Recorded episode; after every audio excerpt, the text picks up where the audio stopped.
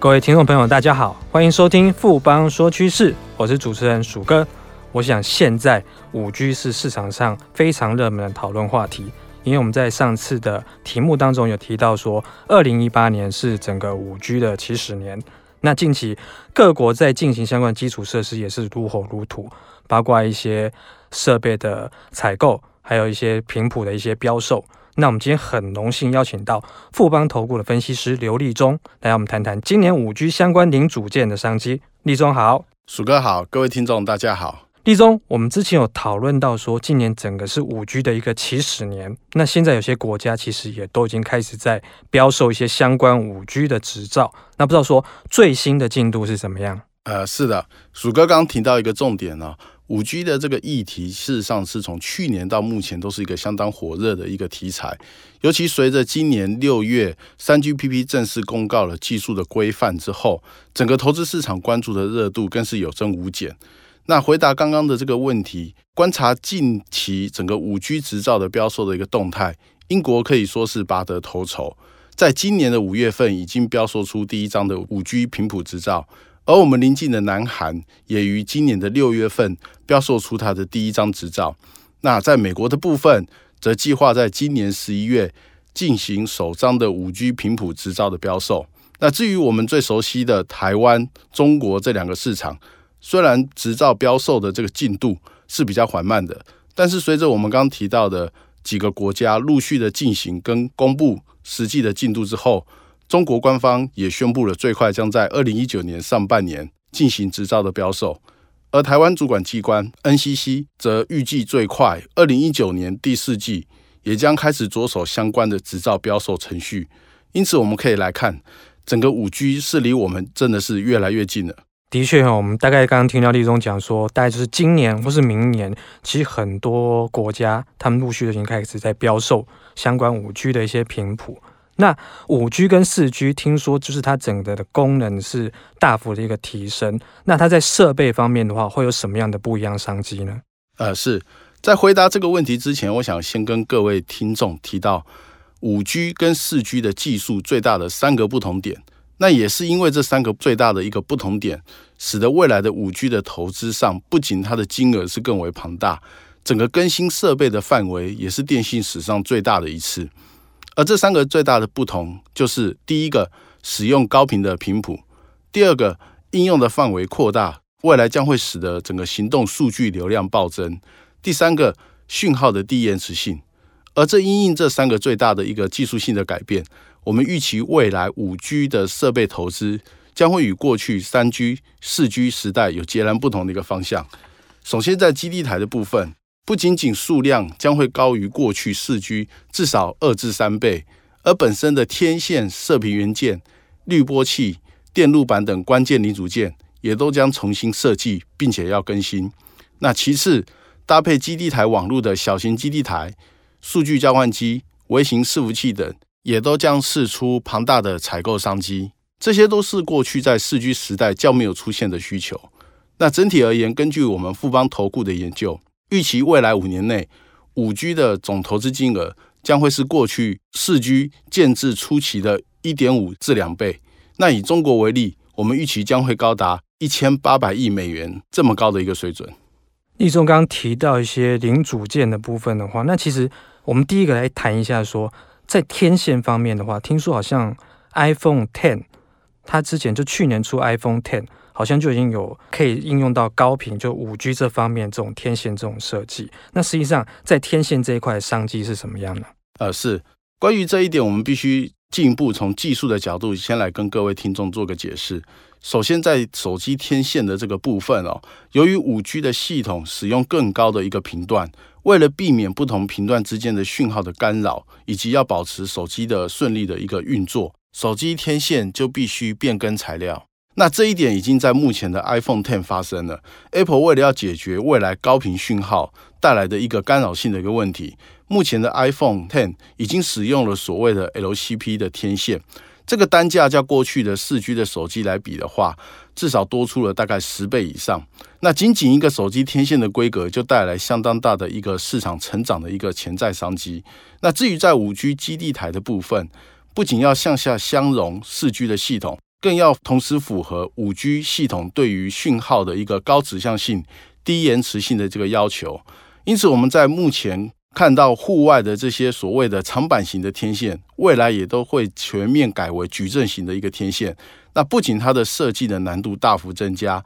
整个建置的成本预计也会再增加二至三倍以上。我想听到这边，各位听众应该对未来的五 G 的这个商业化带来的庞大商机更为期待。的确哦，在光是在天线部分啊，听起来应该就是会有一个倍数的商机。那天线本身这边是属于比较接收讯号的元件，那当然有接收，当然就有发送，发送讯号相关的那些射频元件，它的商机是什么样的？啊，我想鼠哥提到一个相当关键的一个题目哦，没有错，未来五 G 的这个系统的商转，除了刚提到的这些零组件以外，另外一个非常值得关注的焦点就是射频元件。最主要原因在于射频元件对于无线通讯的讯号，它传递的一个品质好坏，具有绝对关键性的影响，是一项绝对不能节省跟忽视的关键零组件。那西部来说，手机跟基地台，它的射频的元件使用量相当的多，包括有滤波器、讯号开关、功率放大器等，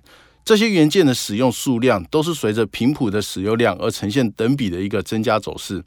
那如果我们以目前的四 G 手机为例，一个中阶机种大约在台币一万五千元左右的这样子的一个手机，光是我们刚提到的射频元件以及整体的模组，它的成本就高达两百五十至三百元之间。未来随着五 G 的频谱使用的数量越来越多，射频元件的使用数量也就会等比增加。而根据我们富邦投顾针对未来五 G 手机的成本分析。同样以刚刚提到的一台约一点五万元的中阶四 G 手机为例，整个射频模组跟相关的元件的总成本可能就高达五百块以上，而且它的设计难度也将会大幅的提升，相对也为整体的射频元件市场带来了相当高的景气成长力道。如我们所熟知的，联发科、力积、升达科、立讯精密、信维通信等，都已经开始针对相关的商机扩大它的研发资源。不缺席未来这样子的一个蓝海商机。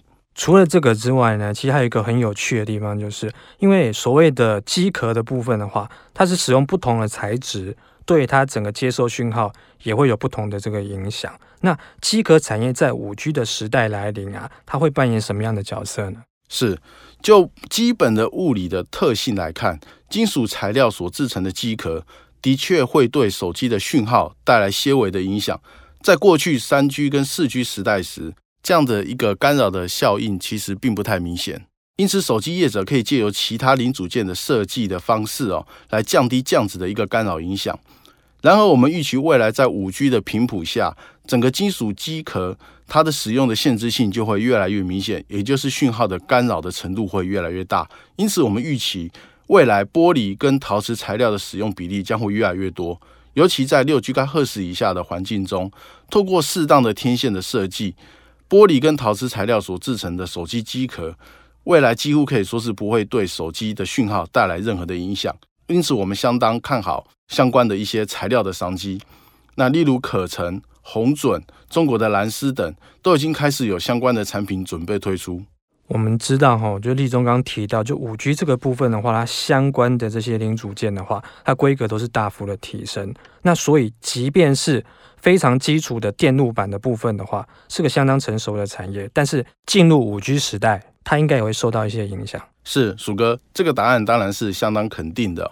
最主要原因是在于未来五 G 的毫米波的这个讯号，将会对未来 PCB 板的这一些的规格参数，例如介电常数。功率的损耗、膨胀系数等，甚至对铜箔的厚度都会有更严格的一个要求，这都会为未来的 PCB 产业带来不小的一个升级的商机。那不过要注意的是，目前 PCB 上游的原材料属于高频应用领域的关键材料，大部分仍然是由日本厂商来主导，台湾厂商在技术上仍然有一段的一个差距。因此，我们预期在未来五 G 建制的一个初期，相关的 PC 板升级的商机将会由日商取得大部分的商机。那不过我们要留意的是，台湾的厂商如嘉联益、臻鼎 KY、台俊等，也都陆续有相关的产品推出，值得我们后续去做观察跟追踪。除了立中刚刚提到这些比较主动元件的部分之外，其实今年市场非常热的一个产业就是被动元件嘛，有出现千元的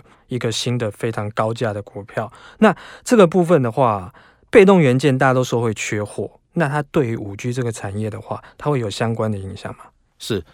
基本上被动元件虽然是属于一个技术性较没有革新性更新的一个产业领域，但是我们也预期整个被动元件产业仍然会因为五 G 的系统商业化而带来一些商机哦。